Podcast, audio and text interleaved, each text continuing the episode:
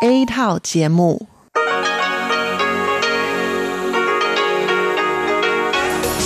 Đây là Đài Phát thanh Quốc tế Đài Loan RTI.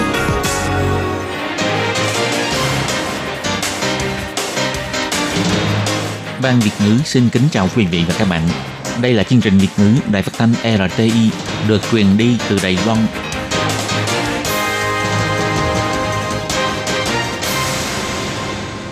Hello, tôi Kim xin kính chào các bạn. Hoan nghênh các bạn đã đến với chương trình Việt ngữ ngày hôm nay của chúng tôi. Các bạn thân mến, hôm nay là Chủ nhật ngày 20 tháng 9 năm 2020, cũng tức mùng 4 tháng 8 âm lịch năm canh tí. Chương trình Việt ngữ ngày hôm nay của chúng tôi sẽ bao gồm các nội dung chính như sau. Bắt đầu là bản tin quan trọng trong tuần, tiếp đến là chương mục tủ kính sinh hoạt, rồi đến chương mục góc giáo dục và sau cùng chương trình của chúng tôi sẽ khép lại với chương mục nhịp cầu giao lưu. Mở đầu chương trình hôm nay, Tức Kim xin mời các bạn cùng đón nghe bản tin quan trọng trong tuần. Và trước hết, mời các bạn cùng theo dõi các mẫu tin tóm lược. Ông Trần Kiến Nhân chia sẻ kinh nghiệm phòng chống dịch bệnh của Đài Loan với thế giới trên kênh CNN. Học Khoa học Kỹ thuật Minh Tân thành lập trung tâm phát triển giáo dục tân di dân đầu tiên trên toàn Đài Loan. Sân bay đầu viên thử nghiệm đưa đón hành khách bằng xe tự lái. Năm nay, lễ hội bơi lội vượt Hồ Nhật Nguyệt vẫn được tổ chức vào ngày 27 tháng 9. Bảo tồn thiên nhiên cũng phải bày tỏ lập trường chính trị. Bộ Ngoại giao cho biết bảo vệ quyền bình đẳng tham gia vào cộng đồng quốc tế của tổ chức NCO. Đem dưới 250 chiếc khẩu trang khi nhập cảnh miễn xin phép, Bộ trưởng Vương Mỹ Hòa cho biết áp dụng đối với cả khẩu trang y tế và khẩu trang các loại. Và sau đây Tố Kim xin mời các bạn cùng đón nghe nội dung chi tiết của bản tin quan trọng trong tuần này nhé. Dịch COVID-19 hoành hành khắp thế giới, biểu hiện của Đài Loan trong công tác phòng chống dịch bệnh gây sự chú ý của các nước trên thế giới. Cựu Phó Tổng thống Trần Kiến Nhân đã phỏng vấn trực tuyến cho đài CNN của Mỹ, chia sẻ kinh nghiệm phòng chống dịch bệnh của Đài Loan với thế giới. Từ khi bùng phát đại dịch COVID-19, khắp nơi trên thế giới đều bị lây nhiễm. Người dẫn chương trình trên kênh CNN, Farid Zakaria, đề cập đến Đài Loan với dân số chưa được 25 triệu người, thông báo chỉ có khoảng 500 ca nhiễm COVID-19. Số người tử vong vì COVID-19 chưa được 10 người, có thể nói là công tác phòng chống dịch bệnh của Đài Loan rất thành công. Lúc trả lời phỏng vấn online, nhà dịch tễ học, cựu phó tổng thống Đài Loan ông Trần Kiến Nhân đã chia sẻ về kinh nghiệm phòng chống dịch bệnh của Đài Loan đến với thế giới, so sánh sự khác biệt trong chính sách phòng chống dịch bệnh giữa Đài Loan và Mỹ và kết quả do chính sách gây ra, đồng thời cũng nhắc đến tình hình dịch COVID-19 tại tỉnh Hồ Bắc, Trung Quốc. Ông Trần Kiến Nhân cho rằng, để phòng chống sự lây lan của virus, phong tỏa thành phố không phải là biện pháp tốt nhất. Theo dõi chặt chẽ người tiếp xúc, cách ly có chọn lọc và giữ khoảng cách an toàn trong xã hội mới là những phương pháp tốt để chống lại dịch bệnh. Chúng tôi hy sinh sự tự do của 250.000 người, họ đều bị cách ly 14 ngày. Nhưng nhờ vậy mà có thể đảm bảo an toàn cho 23 triệu người dân Đài Loan, chúng tôi mới có thể làm việc, đi học và có cuộc sống bình thường, đồng thời cũng tránh được những tác động kinh tế. Ông Trần Kiến Nhân cho hay. Ông Frizakira khen ngợi biện pháp phòng chống dịch bệnh của Đài Loan không những đổi lấy sức khỏe của công dân, mà cũng để cho Đài Loan không cần phải phong tỏa thành phố. Hoạt động kinh tế cũng được tiến hành bình thường, nhà hàng cũng tiếp tục kinh doanh, đời sống của người dân cũng không bị ảnh hưởng nhiều bởi dịch bệnh. Để mở rộng phục vụ tân di dân và con em của họ và làm tròn trách nhiệm xã hội của trường đại học. Đại học Khoa học Kỹ thuật Minh Tân đã thành lập Trung tâm Phát triển Giáo dục Tân Di Dân vào ngày 10 tháng 9. Trong tương lai, trung tâm sẽ thúc đẩy công tác phát triển giáo dục Tân Di Dân, đóng vai trò tích hợp các nguồn lực dẫn dạy của trong và ngoài trường, cung cấp cho tân di dân nền giáo dục chất lượng cao, đào tạo nghề nghiệp và các nguồn lực khởi nghiệp trong các chương trình như đào tạo giáo dục, văn hóa nghệ thuật và nghiên cứu từng di dân vân vân, làm sâu sắc hơn chính sách thứ năm mới của chính phủ, phục vụ cộng đồng tân di dân trong mọi mặt, thông qua việc trau dồi giáo dục sâu sắc để tân di dân trở thành một lực lượng mới không thể thiếu trong quá trình Đài Loan bước ra thế giới.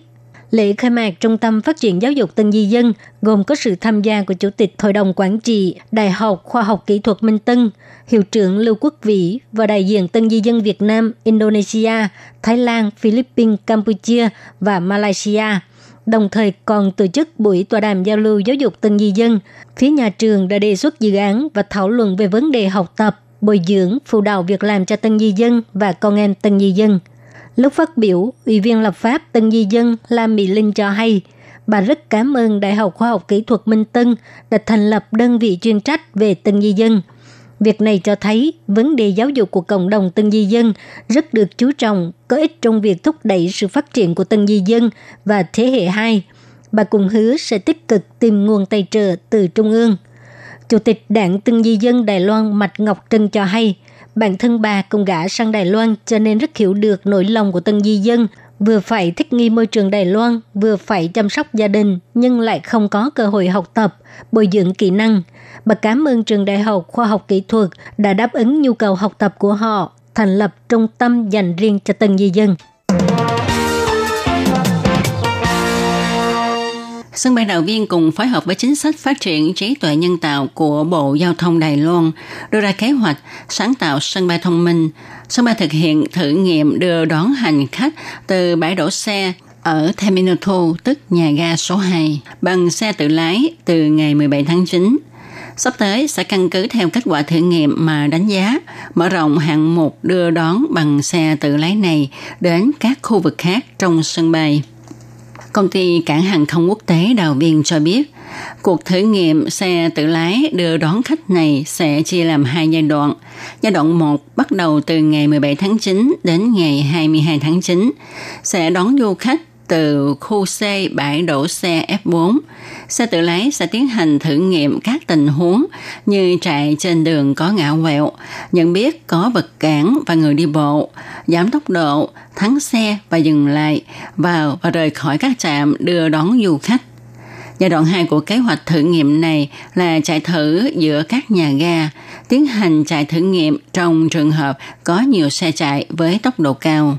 Thử nghiệm kiểm chứng kỹ thuật lái xe của xe tự lái chạy trên đường từ sân bay ra đến đường lộ bên ngoài.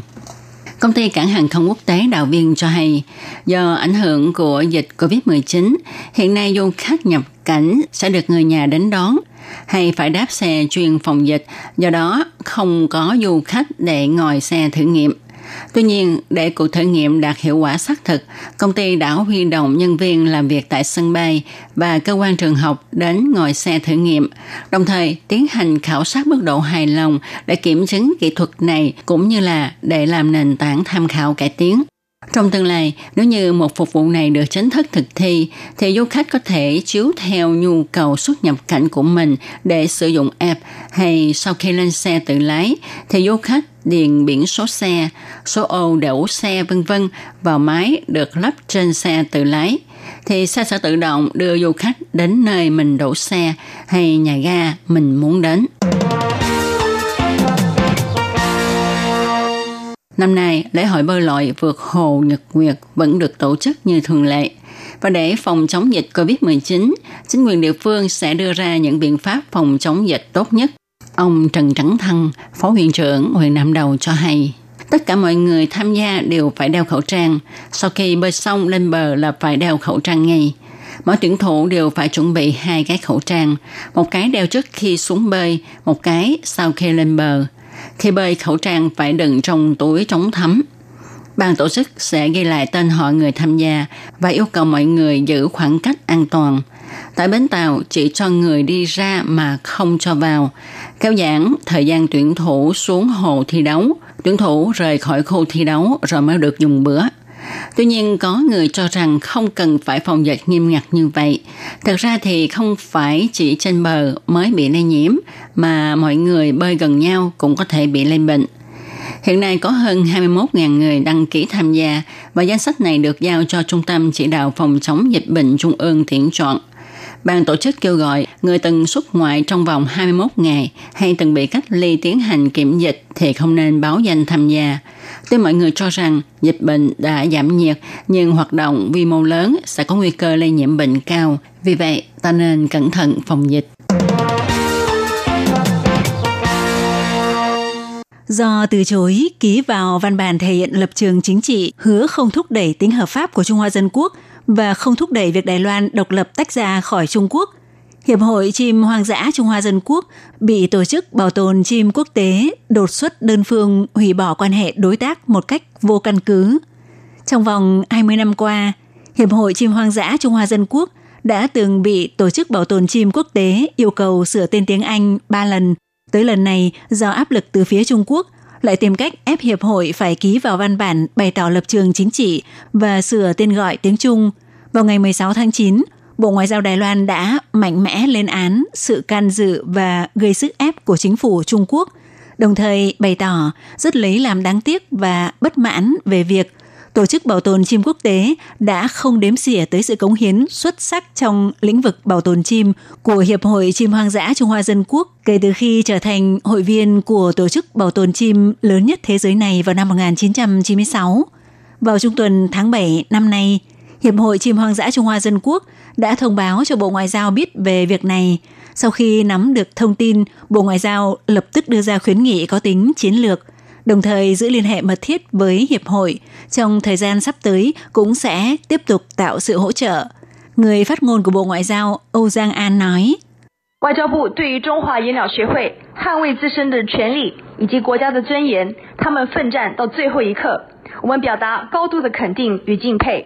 Đối với việc Hiệp hội Chim Hoang dã Trung Hoa Dân Quốc bảo vệ quyền lợi của mình và sự tôn nghiêm của quốc gia, họ đã đấu tranh tới giây phút cuối cùng – Bộ Ngoại giao xin bày tỏ sự khẳng định và khâm phục cao độ. Bộ Ngoại giao sẽ chỉ thị cho văn phòng đại diện Trung Hoa Dân Quốc tại Anh cũng đóng tại Cambridge là nơi đặt tổng trụ sở của Hiệp hội Chim Hoang dã Trung Hoa Dân Quốc, chỉ thị cho văn phòng đại diện bày tỏ sự quan ngại và phản đối của Đài Loan. Bộ Ngoại giao cũng sẽ tạo sự hỗ trợ cần thiết tùy theo nhu cầu của Hiệp hội. Gần đây, Bộ Kinh tế công bố nới lỏng quy định cho phép du khách mang theo khẩu trang khi nhập cảnh vào Đài Loan. Theo đó, nếu mang vào Đài Loan số lượng khẩu trang dưới 250 chiếc thì không cần phải xin cấp phép. Quy định này bắt đầu thực thi từ ngày 16 tháng 9. Nhưng do khẩu trang sử dụng trong y tế cần phải được Sở Quản lý Thực phẩm và Dược phẩm phê chuẩn mới được nhập cảnh. Ngoài ra vào ngày 15 tháng 9, cơ quan hải quan lại nhấn mạnh – Khẩu trang y tế phải được phê chuẩn mới có thể mang vào khi nhập cảnh đã gây sự thắc mắc của mọi người cho rằng việc này là một nước hai chế độ. Đối với việc này, vào hôm nay Bộ trưởng Bộ Kinh tế Vương Mỹ Hoa đã bày tỏ lời xin lỗi và cho biết do việc liên hệ làm chưa tốt khiến mọi người cảm thấy thông tin rất lộn xộn. Đặc biệt về phương diện thao tác thực tế, do nhân viên hải quan khó mà phân biệt được khẩu trang do du khách mang vào khi nhập cảnh là loại sử dụng cho y tế hay loại khác, cho nên sẽ gây ra khó khăn.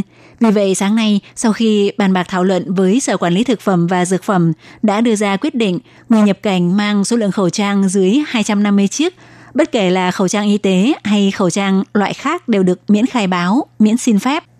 Ngoài ra, để phòng ngừa việc khẩu trang sản xuất tại Trung Quốc nhập khẩu vào Đài Loan bị trà trộn với khẩu trang tiêu thụ theo quy định mua bằng tên thật, chính phủ Đài Loan đã yêu cầu tất cả sản phẩm khẩu trang y tế bên trên đều phải in nổi hai ký tự gồm MD, có nghĩa là chuyên dùng trong y tế, và MIT, sản xuất tại Đài Loan để phân biệt. Nhưng có doanh nghiệp lo lắng phần in nổi này rất dễ bị làm giả. Theo bà Vương Mỹ Hoa chỉ ra, quy định in nổi nêu trên chỉ là một trong những giải pháp kèm theo – Quan trọng nhất là nắm bắt được luồng lưu thông của tất cả mặt hàng khẩu trang, bao gồm khẩu trang nhập khẩu, khẩu trang sản xuất tại Đài Loan thì đều cần phải nắm rõ. Chính phủ đưa ra biện pháp này vào lúc này để khiến mọi người có thể yên tâm. Các bạn thân mến, các bạn vừa đón nghe bản tin quan trọng trong tuần. Tôi Kim xin chân thành cảm ơn sự chú ý theo dõi của các bạn. Quý vị và các bạn thính giả thân mến, chương trình phát thanh tiếng Việt của Đài Phát thanh Quốc tế Đài Loan RTI được truyền thanh 3 buổi tại Việt Nam, mỗi buổi phát 1 tiếng đồng hồ. Buổi phát chính vào lúc 6 giờ đến 7 giờ tối hàng ngày giờ Việt Nam qua tần số SW 9425 kHz với sóng dài 31 m. Buổi phát lại lần thứ nhất vào hôm sau 9 giờ tới 10 giờ tối qua tần số SW 9625 kHz với sóng dài 31 mét bị phát lại lần hai vào sáng hôm sau, lúc 6 giờ tới 7 giờ qua